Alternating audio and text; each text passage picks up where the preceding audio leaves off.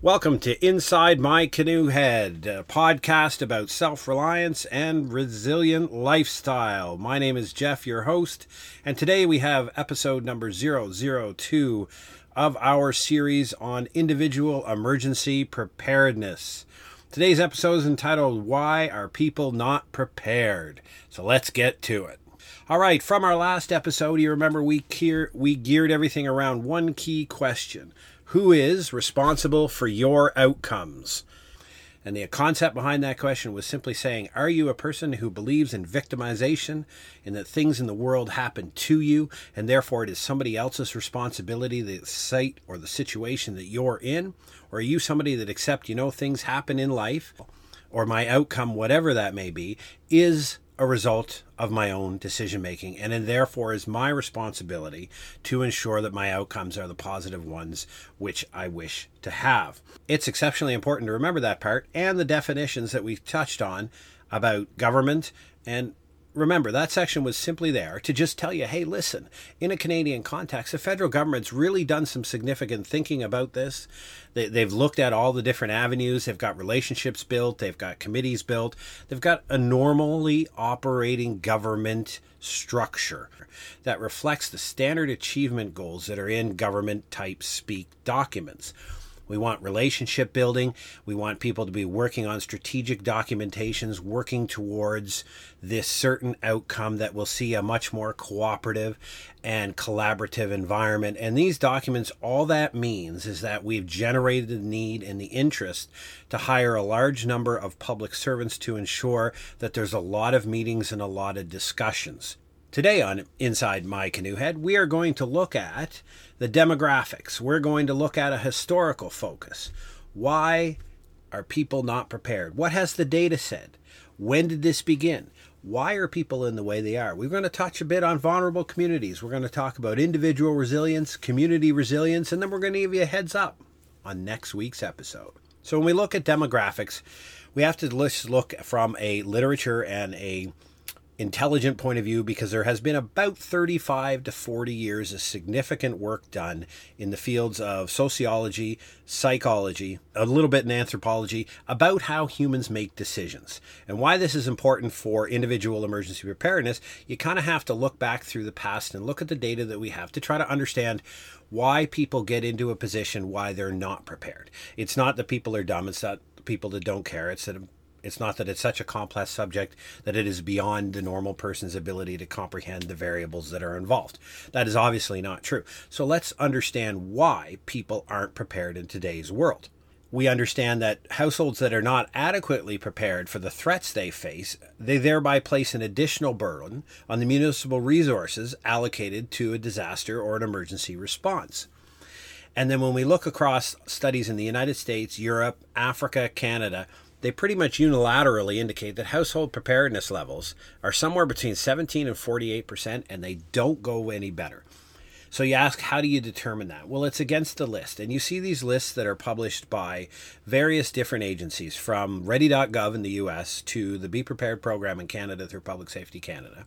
If you look on the websites of pretty much every provincial emergency management organization, municipal uh, manage, emergency management organization, or organizations such as the Red Cross that are involved in some type, or even the Salvation Army for that matter, they're involved in some type of disaster and emergency response. They all have a standard checklist. So, what researchers do is they take the standard checklist uh, when they're looking at an American county in Florida and they'll take the county list, they'll take the Florida list, and they'll take the FEMA list, and then they'll ask people what their level of preparedness is and a bunch of questions designed to determine how well they meet that established list. So that's how you get a figure of 17 to 48%.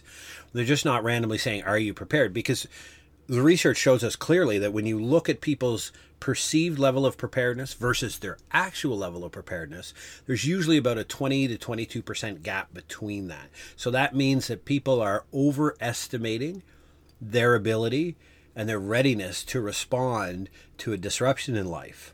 And therefore, because they're not ready, they're overconfident, they're not taking the actual preparations that are recommended or necessary because they, they believe they're ready or more than they actually are. Now, when you look across it, it is completely heterogeneous as to what the standard is supposed to be. But I think the one homogeneous agreement that is out there is the figure of 72 hours. And a lot of people ask themselves, why is 72 hours used? And there's two principal research answers to that question. Number one is it normally, in a significant incident, takes a municipality about 72 hours to figure itself out, to secure the critical infrastructure, and to begin turning efforts towards individual citizens and their need and their collective needs. So if we look at it from that perspective, we, and and the next week's episode will touch on that in, in, in far greater detail. But right now, just understand that that 72 hours is is primarily firstly based upon the fact that most municipalities can't help anybody for the first 72 hours. They're, they're going to be totally overwhelmed in a significant incident. But the second part of it is based on human psychology. And that's the point where apathy kicks in. That they need they a lot of significant studies have been done to examine in the human mind how much you can tell somebody to do until as such time as they just believe the task to be insurmountable, so difficult to. They found in psychology when it comes to preparedness that about after 72 hours, if you start telling residents to prepare for 96 hours a week, two weeks, the residents will turn that off and they won't actually follow that because the human brain on or about 72 hours is when they just start to turn things off. That is too big. That is too difficult. It's too hard to comprehend. I'm going past. So, if you're just wondering why 72 hours is what's kicked out there, that's pretty much the basic. So, let's look at factors associated with pre- preparedness. And then basically, uh, when we're looking at factors, we're talking about demographics. So, things that we can define in a community to separate people into different camps and then to look at their level of preparedness and compare it with those variables to determine what may be indicators of groups that are likely to have different levels of preparedness. So, the first thing that I want to talk about is vulnerable communities because they're an exceptionally important part of our society. Vulnerable communities are essentially broken into two large camps. And they are first those that have a medical injury, and those injuries can be either mental health injuries or they can be actual physical injuries. If you think somebody who's suffering from severe PTSD or somebody who is a quadriplegic, their access to resources is, is significantly constrained. The other side of the vulnerable is people that are in certain socioeconomic classes. Now, we don't like to classify people by their cultural basis. We don't like to classify people, but in, in times you actually have to. So you have to look at the fact that certain people earning lower incomes or people people from a marginalized cultural or community have less access to resources necessary to react to the information. They also have something called that the Americans refer to as informational poverty, which means they actually don't have access to the same information that everybody else does or not in the same timely manner. So people in vulnerable com- use a much disproportionate level of per capita emergency response capability. So if you look at the amount of the emergency response capability averaged out over a year, and then you look at the amount of that targeted towards vulnerable communities, it is far and disproportionate to the average population. That's nothing to do with the communities, that's the socioeconomic reality and the medical reality that all these people live with. But when we look at the actual demographics, if you want to try to figure out what is positively correlated with preparedness, we basically have four principal factors within the research, and they are income, education, age, and home ownership those are positively correlated. So, which means your level of preparedness goes up as your income goes up, as your education goes up. Your age to a certain level, and that's about 59 in the US, and then it actually levels off and starts to go down. But up until about age 59, we have a positive correlation with level of preparedness and home ownership. So if you're a renter, you are less, you are not positively correlated, but if you're a homeowner, you are positively correlated. In a seminal review done in two, uh, 2014 by Donahue et al., they looked at 23 notable studies published between 1974 and 1988. They further noted that factors such as marital status, whether children were in the home, neighborhood, and immigrant status have shown to influence the decision to prepare. However, there were some very serious limitations in their data and methodology utilized in those studies, including some sample bias, bivariate analysis led to more recent research to question the validity of those findings. And that's a lot of the later research that I've talked about in the 2018, 2014, basically started about 2012, but really in 2014 to 2018, there's been a lot of attention on some of these older studies that go back into the 70s, 80s, and 90s that looked at marital status, children in the home, whether you're an immigrant, your cultural background, high in the literature reviews is gender. Early studies in the 1970s and 1980s, basically Edwards' work, Turner, Nigg, Paz, and Young's work in 1980, there's significant work done that showed that gender was definitely a factor in determining that women were less prepared in comparison to men. However, what happened was is they did what's called a bivariate analysis. And it basically says I'm going to take a level of preparedness and I'm going to put the women on one side and put men on the other. And look, men are 72% prepared, women are 23% prepared, and they would conclude from that that, that gender therefore affected the level of preparedness, therefore women are less prepared. The problem is is that when you do bivariate comparison, you answer a simple question, but you're not actually analyzing the data and interrogating the data to the appropriate level. When you do something called multivariate analysis on this on this data, what you see is that gender itself does not influence the decision to prepare. It represents a proxy for economic status and education. So in fact, the women are not less prepared because they're women, they're less prepared because they belong to a certain socioeconomic status and have lower levels of education. When something says women, men, Asian, African American, white, Hispanic level of preparedness and say, look, the Hispanics are less prepared, the whites are more prepared. That is a bivariate analysis, and it's used a lot in statistical analysis that you see in political work, and it's easily defeated when you do any type of data analysis. So, therefore, what I'm just trying to say is that uh, similar results have been found when you include race, culture, ethnicity. They are not variables that contribute to the decision to prepare or contribute to the level of preparedness, they are proxies for socioeconomic conditions. And therefore, because of that, they're the main indicators. It's not your gender, it's not your culture, etc. Uh, nobody likes to hear that, but that's hey, that's what the research says. You can argue all you want with me, fair enough. Have a great day. This is what the evidence tells us is the positive correlations. And so, therefore, from that perspective, when designing emergency plans, you would think that our wonderful friends in government would realize that those are the targeted variables that need to be part of your social marketing campaign for public emergency preparedness. Next thing we want to talk about is individual resilience. Why are people not prepared? And why are people prepared? And a large of it is based upon individual. Remember, I, I, keep harping on this podcast about you as an individual, and this is about you. You're in charge of your outcomes, you're in charge of your decisions. So let's talk about your individual resilience. What is your self efficacy?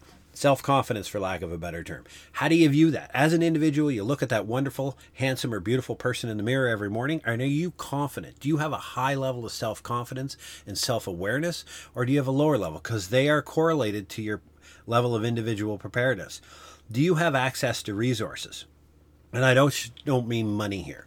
I mean social resources. We call it social capital, but when you look around, when you look at your social involvement, do you have significant social involvement? Do you have a group of friends? Because remember, access to resources. Far too often, when we look at preparedness, we hear the answer I don't have money. I don't have time. And as my one of my favorite people to listen to, Tony Robbins says, is the question it is never a lack of resources, it is a lack of your personal resourcefulness. There is always, always resources out there. Look at Shark Tank. Look at all the different show where, where people come forward in front of venture capitalists and they, they have an idea and they've taken it a little step, but they don't know what to do to take it beyond. It's never going to be a question of access to resources. It's a question of your individual resourcefulness. And this goes back to your individual resilience. Are you responsible for your outcomes, or is it somebody else's job to come rescue you? Hey, that's an honest question. Look yourself in the mirror, right? Ask it in the morning. Am I responsible for what happens today? Or is everything going to happen to me and then I can sit back at the end of the day with my bowl of ice cream and blame the world for everything that's wrong in my life? Hey, who are you? I mean, that's very important. And that continues on to community resilience. And remember, community is not your neighborhood. So we're, we're, we're not referring to a geographical set of limitations about where you live. We're talking about that social capital you have, that social context, that group of friends, those bodies of relationships that you have. Do you participate in your community and whatever that community might be? And remember, social capital is a term that I'm throwing out here, so I probably should throw a little definition around it. If you think about human capital, that's education y'all understand that, and education is, for the most part, going to be very beneficial to you and society writ large. Financial capital, we all know about that. That's access to money and that's access to credit and the financial system around us. But when we talk about social capital, there's three types of social capital that's your bonding, your bridging, and your linking. So your bonding is those really tight family members and really close friends. You know that old saying, three o'clock in the morning, who are you going to call? Who is out there on the other end that you can call at three o'clock in the morning that's going to come to your rescue, no questions asked, and is going to be there for you. That's the individual. That's bonding. Bridging are these groups that you have. So think about community groups. You belong to a church congregation, a religious organization. Maybe you have a strong set of values and you, you have you're a member of a community support group or you're the Lions Club or the Rotary Club. And these are people that you count on. And that expands your level of social people that you interact with and therefore your social capital because the theory goes with social capital is that you can get access to their resources to help you out when time of need right so you look at that and then linking is your social capital with hire. if you're part of a strong community how does that community link with power brokers. So we look at the municipal level, the provincial level, or the state level, and your federal government level. How are you, through your social interactions, through those organizations you belong to, how are you linked with your government? How do you influence your government? And, and all the studies in the world will tell you, and especially right back to uh, Daniel Aldrich's great book, Building Resilience. It came out in 2012. And it's all about an analysis that he did on four of some four major disasters going back to the 1920s and the Kobe earthquakes in, in Japan. And he looked at the fact that people with high levels of social capital, so people integrated in their society, it is directly correlated with positive increased outcomes, faster resi- faster recovery and faster bouncing back from whatever the disruption was, whether it was an earthquake or tsunami or some other major disaster that happened there is absolute proof out there of a positive, a strong positive correlation between strong social bonds and people who have positive, increased, rapid outcomes in disaster recovery. That's proven. So, the idea of individual emergency preparedness is that you are responsible for your own outcomes. You are the one who's going to make yourself successful, and you're going to access the information and the resources that you need but to then exponentially increase your likelihood of a positive outcome in the face of a disaster, you need to have strong social capital ties. You need to be leaned out and working with other people, part of the community, etc. Out of today's episode, I hope I did a great job of explaining to you all the demographic indicators that have a positive correlation with preparedness. And you'll see that each one of those is within your control. Your decision to home ownership or not, your decision to have a great education, a good education, or some education or not, your strive to earn a better quality of life through a higher income level, good you're going to age whether you want to or not. So there's a positive correlation. If you're post 60 at this, well, you have some other considerations to do. I myself am turning 50 this year, so I'm not far off that age no longer being coordinated or correlated with that. So I understand that.